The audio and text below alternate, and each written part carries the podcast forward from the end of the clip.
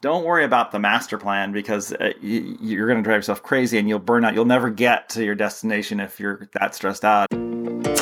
Welcome to Midlife Mixtape, the podcast. I'm Nancy Davis Kho, and we're here to talk about the years between being hip and breaking one. Where do I belong? Tell me why I'm here and what's taking this long. When can I move on? Hey, everybody, welcome to the podcast. I'm Nancy Davis Kho, and I hope you guys are all doing well. Thank you so much for tuning in and listening to the podcast. I really appreciate it. It's Gen Xers working together. We do that so well. Thank you very much. Although I was thinking about this the other day, you know who else could listen to this podcast and maybe get something out of it? 30 year olds. Because I think the part of the interviews where people talk about what they wish they could go back in time and tell their younger selves is so interesting and encouraging. And maybe if I'd known those kinds of things when I was in my 30s or had heard them from somebody, I would have been less overwrought some of the time in my 30s. So, just an idea. I wonder what you guys think. I am having a really good week this week because my college daughter came home. She finished up her freshman year and she got home last Thursday night and she'll be home for a month before she heads back over to the East Coast to work as a summer counselor. But she's home right now, and yesterday I was working in my home office, and this is the text I got from the kitchen Cookie dough is ready if you want a spoonful. I mean, how nice is that? That text canceled out two days of labor and at least one elementary school recorder concert right there. We're even on that stuff. So I'm very happy she's here. I'm also super excited about today's guest. Tim Goodman, the chief television critic for The Hollywood Reporter, and as you're about to hear, the envy of every Elvis Costello fan. So let's get to it. Hello, Tim. Welcome to the podcast. Thank you so much for being on. Well, thanks for having me. I'm happy yeah. to be here. I've been a fan of your writing since since you were writing for the San Francisco Chronicle as the TV critic. You started in that role, I think, right after I moved here. One of the things that I loved that you wrote was the Television Critics Association press year coverage that you did every year. Now, do you want to tell everyone what you called that? Yeah, that story is uh, that story is very funny, and because it goes back uh, for ages, I've been calling it the Death March with Cocktails, and so that's that gets linked to me and has now been forever sort of immortalized through the years as uh, as mine, even though it was something that I heard when I first started my very first year. Uh, there were still a couple of old guys uh, on the tour, and now I guess I'm the old guy. But uh, back then, um, they were talking about the Death March with cocktails, and I was like, "Oh my god, that's brilliant! Who, who said that?" And no one could remember who said it, and I was attributing it to somebody for like a year when I first started, and they're like, "I never said that. That's yours." so no one wanted to take credit. It's landed. It's landed with me and been immortalized throughout the years. So I, I have, I've absorbed it.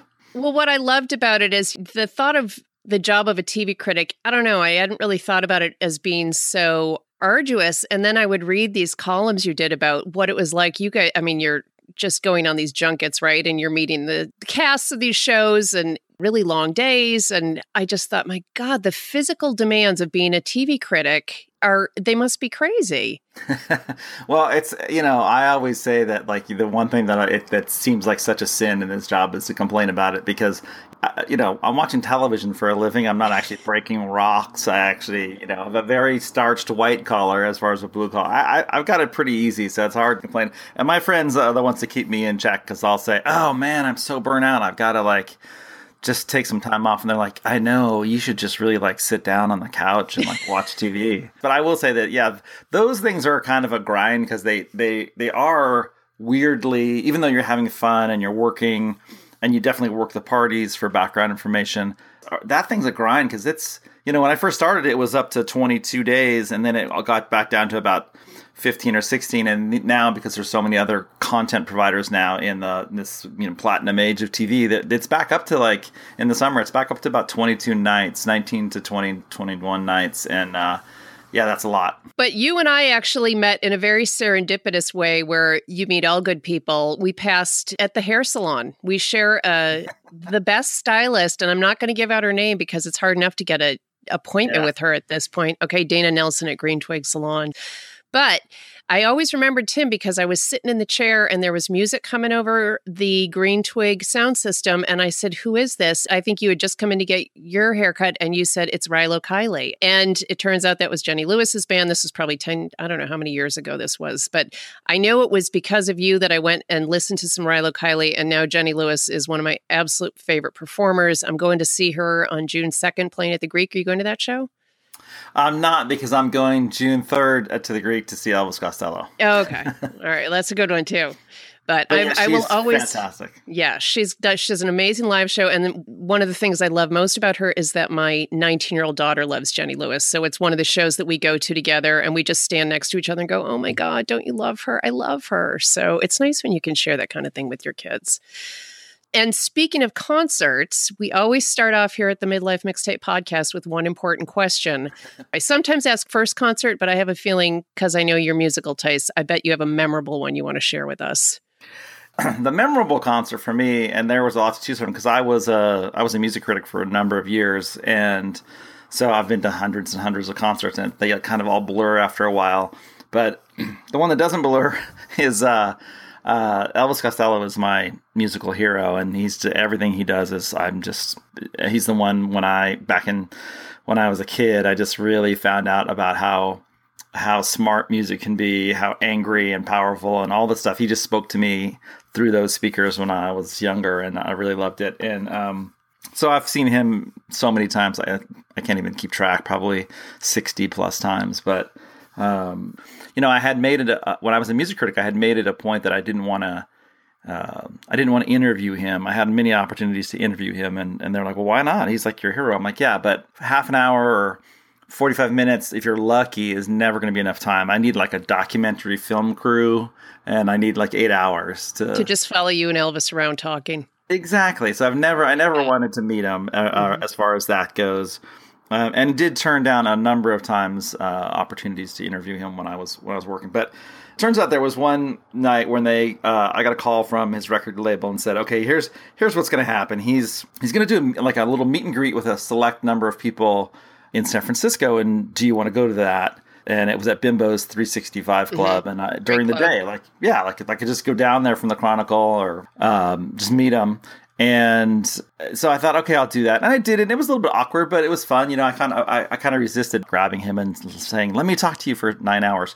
Good self control, Tim. Exactly, exactly. And but the, the day was like a trifecta. So the so that was the meet and greet. And later in the day, he was playing with Steve Nieve, uh, just the two of them. They put an album out. They put like a packaged concert, live concert album out of the two of them playing these different cities, like five different cities. San Francisco was one of them at the Fillmore. Uh, and so I went to the Fillmore and saw, uh, you know, basically solo, solo, and with Steve Nieve. So it was, it was a perfect, very intimate at uh, Fillmore.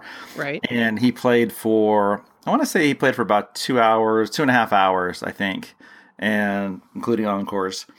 The the catch to that day was like it's a three parter. So that was the main concert. But You've already record- had a great day with parts one and two, so I, I can't imagine what number three is going to be. I know, and I was just I remember that concert at the Fillmore so vividly because every song selection was, you know, I knew it, loved it, totally just it was a really magnificent day and night. Uh, but the record company had said, "Do you also want to see him at an after show concert in Mill Valley?" And I was like, "Well, yeah, of course." And so it was at Sweetwater, and I don't know if you've been to Sweetwater. I haven't been yet. There's a new one. It's lovely. Oh, this was the old one. the old one seated 49 people. Oh my That's god. it. And you, you know, that was very historic. Everybody had played in there, but literally 49 people. And it was basically a bar, a small little front dining, front area, uh, and a stage. And um, they wouldn't let you in between songs because as soon as you open the door, you're basically walking into someone's living room where Elvis Costello would be playing and he would just Yep. like stop and look at you. So no one got to come in during that time. So got a corner, little front right by the window there in Mill Valley. Got a little corner seat, and he came out. He played another two hours and ten minutes, I think, and he repeated like four songs Oh from the God. previous from the previous concert that night at the Fillmore. So you're looking at four plus hours of Elvis Costello live. Uh, the second one, I was maybe five to nine feet from him, and he didn't. Re- he repeated like four songs.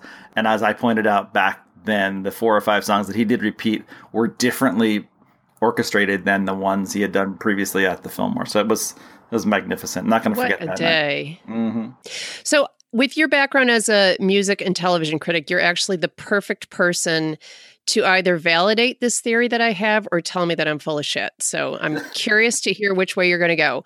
But I think that Gen X is the last generation that will strongly identify with a shared experience of music and TV. And I'm thinking about stuff like we all ran home from school to see the thriller video when it came on and that who shot jr episode that we talked about for a, a whole summer.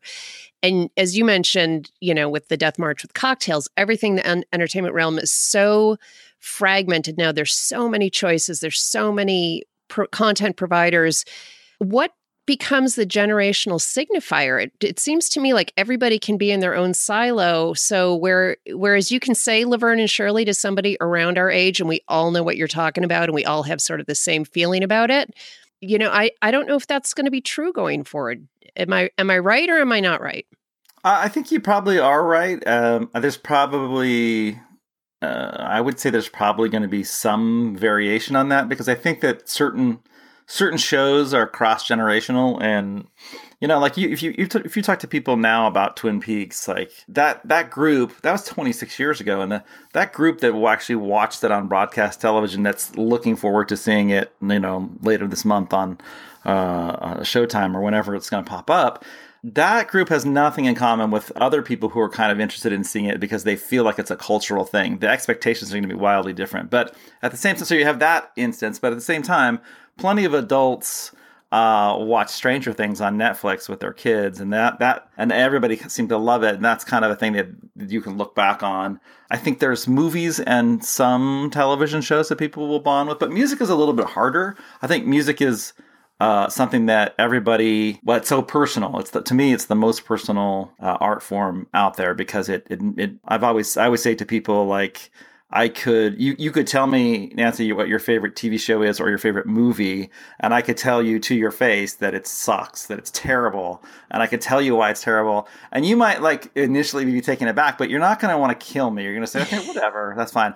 If you tell me your favorite band or your favorite song or your artist and all the things and i said they're terrible that's fighting words. You're going to really be viscerally upset at me i would give you a beatdown if you said a word against neil finn i'm telling you right now don't i'm a huge neil neil finn fan so that Yeah. that would never happen that that's would because happen. everybody's a huge neil finn fan he is the one thing on which all can agree I was thinking about the Beyond the Lemonade album Mhm. this year from Beyonce, Right. and I'm like, okay, wait a minute. My kids and everybody else's kids know where they were when that album dropped. So I do think Mhm. some artists are figuring out a way to pull that back together and to make it a cultural moment, even in in light of the fragmentation. Yeah, and I, I, I, I do think that's true. I think music's just harder. Television is getting into the point where books and you know books, books and music share a similarity now, or have for ages, in that there's so much of it, um, and you come to different books and different albums and artists at different times in your life, and they have more meaning when when you when you finally find them.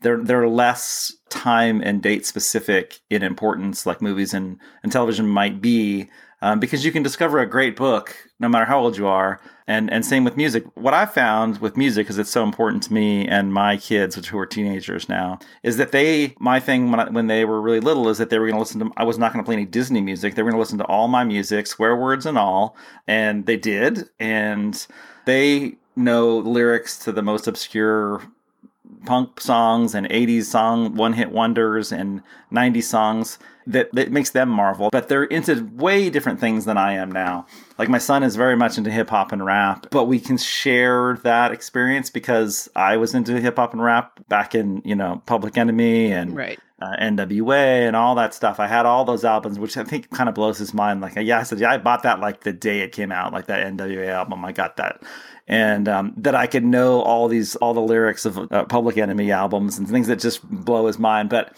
so we have, we can share that, and he likes that stuff. And and my daughter's kind of all over the map, and she likes kind of Beyonce and some some hip hop and different artists, Lorde and things like that. Which they're not not all that stuff's my favorite, but I'll listen to it and she'll show me some artists and um, I can bond with them over certain things. And then they discover other artists that I related to my background and Mhm. really like it. And so I think that I, I don't think we're all going to have generationally the same touchstones, but I think that they will eventually come to them in different ways. And I still think parents can, and aunts and uncles and everybody else out there can kind of bond with you know kids musically through different things. So i think your i think your theory holds up. I laugh because how are the children of generation x ever going to have that moment of like you kids in your damn rock and roll. Because exactly as you said i mean we grew up you know well hip hop was being perfected. Well new wave punk what mm-hmm. you know name it we were living it I want to talk to you about something that I think is really exemplary about your career. And, and I say this thinking about you as a Gen Xer too. You started in print journalism. You were one of the first bloggers who I ever followed when you, you were writing The Bastard Machine for the San Francisco Chronicle.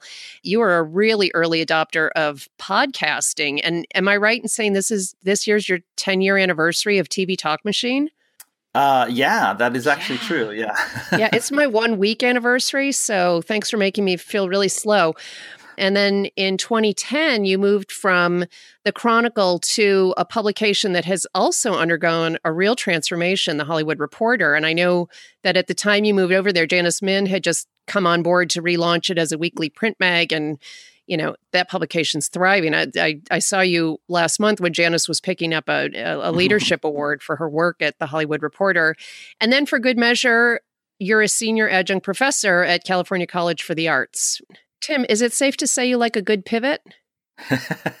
yes, I think that's. I think it's important to to to keep doing uh, different things. That and, and, you know, I was slow to some. I felt like I was slow to Twitter. I think I've been. I think I started Twitter in 2009, and I was probably slow to that. But once I realized, well, I think any writer will tell you that once the you uh, you embrace the online content as the future, and that took a lot to happen for some people that for writers you don't you can you can just write anything at any time um, and there is no space limit and that's just how i mean even though my stuff comes out in thr and it's going to be in it's going to be in the magazine not everything's in the magazine because a lot of it it is online content but i think that's just how the world for me that's how the world works so but i do think it's a skill to say okay what's coming next how do i position myself for this and it seems to me that you've done that successfully so how do you know I mean, do you kind of get a sense, okay, there's something out there I need to learn about?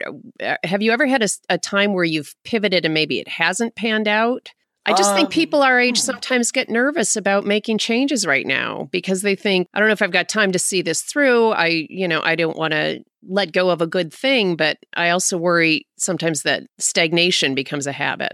I, I, think I was there probably in 2010 because most of the particles that make up me are are when you put them all together, they will take they will take risks. You know, I think taking risks and adapting to things are two different aspects of a personality. And so, in 2010, when I left uh, the Chronicle to go to THR, that was big for me. Because I, I mean, obviously, the first thing I told Janice was, "There's no way I'm leaving the Bay Area. I'm not going to live in LA." But for me, it was I was worried about the future of print journalism, uh, newspapers in particular. And I could have just held on to that for a long time because I've been at the Chronicle for 10 years. Um, I was writing anything I wanted, whenever I wanted. I was coming into work two times a week if I wanted. Um, no one told me what to write or not to write. It was pretty much a dream job. Uh, I was making good money. So there was a lot of things that were, there was re- a lot of reasons not to leave. Mm-hmm. Um, but I was looking down the road and I thought, I'm not sure. You know, I, I, have to say I still have friends who work at the Chronicle and, and good friends, but I have to say that you know six and a half years, it's almost seven now later. Um, my anniversary will be coming up in about a half of a year. I didn't think it was still going to be there. So part of the reason that I made that jump was not only did I think Janice's plan to reinvigorate the magazine into a, a weekly and long form journalism and go all in. And she sold me a great plan where I could be a critic in at a an industry publication, but not be actively in the industry because what I do alienates people. I don't make friends in my right. job. And it doesn't do me any good to be at parties with people and trying to be friendly with people who I uh, cover and write about because I, I, don't want them as friends. I have enough friends. I, I want to be right. a critic that keeps his distance. So it was perfect. And I, I did, it did take a little bit of an effort to make that decision, but I would say, Nancy, that in 2010, once I made that decision, everything else was a little bit easier. And and my passion project right now is to do to write about music and to write a book of essays but also instead of just having that available at a you know at some point in a bookstore where you can read it's like personal and positive driven not critical driven reviews and stories about music that there would be an online component so i'm starting something where you can actually technically read everything online but when I'm writing about a song, for example, you, you know, you and I are both huge fans of uh, of Jenny Lewis and Rilo Kiley. I could I could go back to a Rilo Kiley song, for example, and talk about one specific song or one specific set of lyrics, and then you could while you're listening to while you're reading it you just press a button of course and you can hear the entire song or i could say look at this set of lyrics that she wrote out and then i could paste the lyrics in, you could see it, but you could also, I could highlight just that segment of the song, et cetera, et cetera. And like you get into deeper uh, examples of music and you talk about the musicality of the actual song, like it's an, it's an amazing use of strings here, or this cello is amazing, or these drums, and you can highlight just that track. I, I, and I'm starting to do a book project where there it's going to be an online component so that like I want to get somebody super fired up for music that they've never heard of and instead of having to like read it in a bookstore and then run home and make a note of what the album was and then go online and do it you're going to read it online and i'm going to get you excited i hope for this band. Um, for example the Pernice brothers. I can get people super excited about one of my favorite bands the Pernice, brothers Pernice brothers who are they? They are yeah exactly. So they're super fantastic probably my that's like my third favorite band of all time. And you can just press a button and you can hear the songs. Um, and then you might be hooked. So that's that's my current pivot. That's that's the direction I'm going. You know that if you look up target audience in the dictionary, my picture's sitting right there. You know, this is the kind of book that I would not only read in one sitting, but then I'll go out and tell everybody about it. So make sure you keep me in the loop. Building it all in and making it flow that way, I think it's a fantastic idea. So, what is one piece of advice that you have for people younger than you or that you wish you could go back and tell yourself? Wow. I think if going back to talk to a younger version of me, that would be that that's that's great because you you look at your career and you wonder. You talked about pivoting and changing, and, and I think there's a lot of worry when you're in it. That's what that's what I would say. So there were there were times when I was in my career and I was like, "This is it. I'm I've peaked. I'm nowhere near where I wanted to be. I'm stuck." And you know, I had a I had like a seven year period where uh, I, I, felt like I was stuck and I was never going to make it anymore. So I would tell myself that you you you are going to make it. You are good enough, and you just need the opportunity, and it'll it'll happen. And then, you know, going going to your point, now that we know that there's so many more options in life that you can do, I would say, right on theme for you. I would say, don't be afraid to pivot. Like, don't be afraid to to make a, a career decision or a creative decision. I think creative is a better word than career and, and do something different. I always tell my kids not to get so hung. I mean, they will get hung up on what their careers will be, but I always tell them, Hey, look, I know so many people who are lawyers and doctors and they, you know, they went to school for 9, 10, 11, 12 years and they all this, all this stuff. And then now they're making olive oil so right. like make sure that you're happy in the decision you're going to make because you have to be happy first and then you know they always say do what you love and the money will follow. That's actually as you know well no that's not always true. Not true. Um, uh, i work at an art school so i know that that's not true. So but at the same time you have to if you if you can make a career out of something that you love and if you love it so much that you're not going to worry about the money then you're going to be good. I was just lucky enough that i didn't make any money for a really really long time but i loved what i was doing. I got better at it and then everything sort of coalesced together where I was able to give a chance to do something to show that I could do it and be good at it, and then the money eventually did follow. Not as much as I want, but it still it still followed. Well, I don't think you can put a value on sitting in um, Elvis Costello's, basically sitting in the living room with him. I, mm-hmm. And I mm-hmm. think you raise a great point when you're talking about talking to our kids about this because I, I, think that's something that we model for our kids. And I had a similar sort of transition where I worked in business for, you know, 17 years. And then I, around the age of 40, I was like, no, I'm a writer. That's what I do.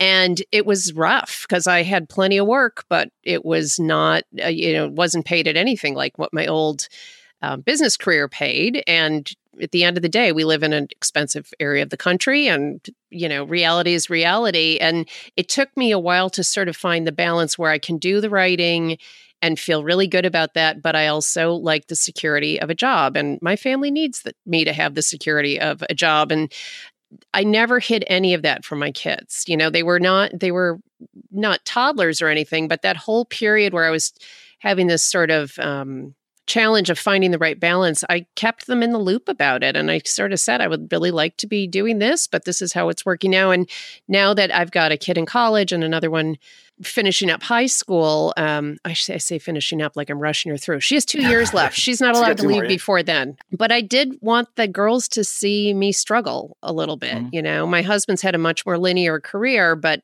they they know from parental job struggle just by watching me, and they know that it I got through it and continue, you know, continue to kind of adjust as I need to. So hopefully that's a lesson that that I taught them, and it's okay to not have things go exactly as you thought they would. Yeah, I, I think that yeah, you have to tear up the roadmap because you know I, they're so young now, and there is that sense. I mean, you have a 16 year old. There is that sense that there's so much pressure on them now to succeed and um, they do, especially in the Bay Area or New York or maybe even Los Angeles, uh, areas that are more expensive in the country. They'll they sense that that if they want to stay here and do that, they need to do way better than we did because you can't get in, and you know, and it's so much real estate. I think all this stuff is in their brain, and uh, and, and they're way, way, way overstressed. So I always mm-hmm. tell them don't worry about the master plan because uh, you, are going to drive yourself crazy and you'll burn out. You'll never get to your destination if you're that stressed out. And, you know, I always say, look, when I had my 30th birthday, it was, I think that was the most like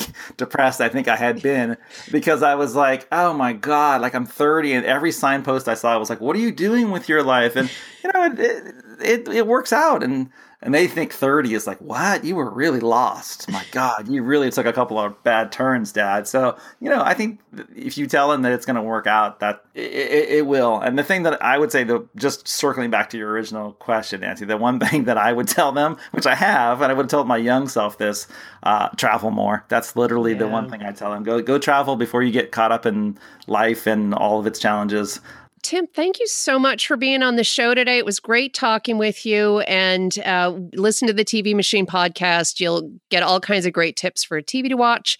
And thanks again for being on the show. I really appreciate it. Thanks for having me, Nancy. It was great. It was fun to talk to you. Uh, have fun at Elvis Costello. All right. Thank you. I know you will.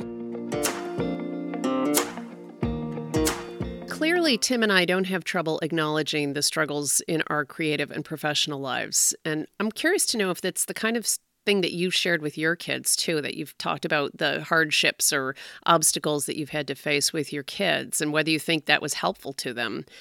I guess I guess it's about figuring out where the line is between letting your children learn from your experience and mistakes and making them not worry too much about instability and thwarted plans. Like I don't want my kids to think life is just a series of failed failed efforts either. But I do think that maybe it helps them see that, you know, things are just road bumps, not necessarily brick walls. What do I know? If I ever get this parenting thing right, I promise I'll let you know. And I would suggest right now, don't hold your breath. I also wanted to say that, uh, you know, as I'm sure you could tell, Tim is really knowledgeable about music. So after we finished talking, we ended up staying on the phone for a little bit more to talk about concerts, and the topic of summer jams came up. What's the song that you're going to listen to all summer? You know, honestly, once The Fresh Prince and Jazzy Jeff released Summertime back in 1991, I haven't really ever needed a new summer jam. But Tim told me his, and it's Gwan by Rostam. Gwan is the song, Rostam is the singer. Now, Rostam is a solo artist who broke off from Vampire Weekend, so I'll tell you what, I got some mixed feelings about this. The song is fantastic. I'm going to put it up on the show notes so you guys can listen to it, but I really love Vampire Weekend. And when somebody talented breaks off from a band I like and starts a solo career, I'm always like, yay, good for you. But who knows? Maybe he'll get back together with the band. You never know. But this song's really great. I'm also going to put the uh, video for Summertime up because you know you need it. You know you love it.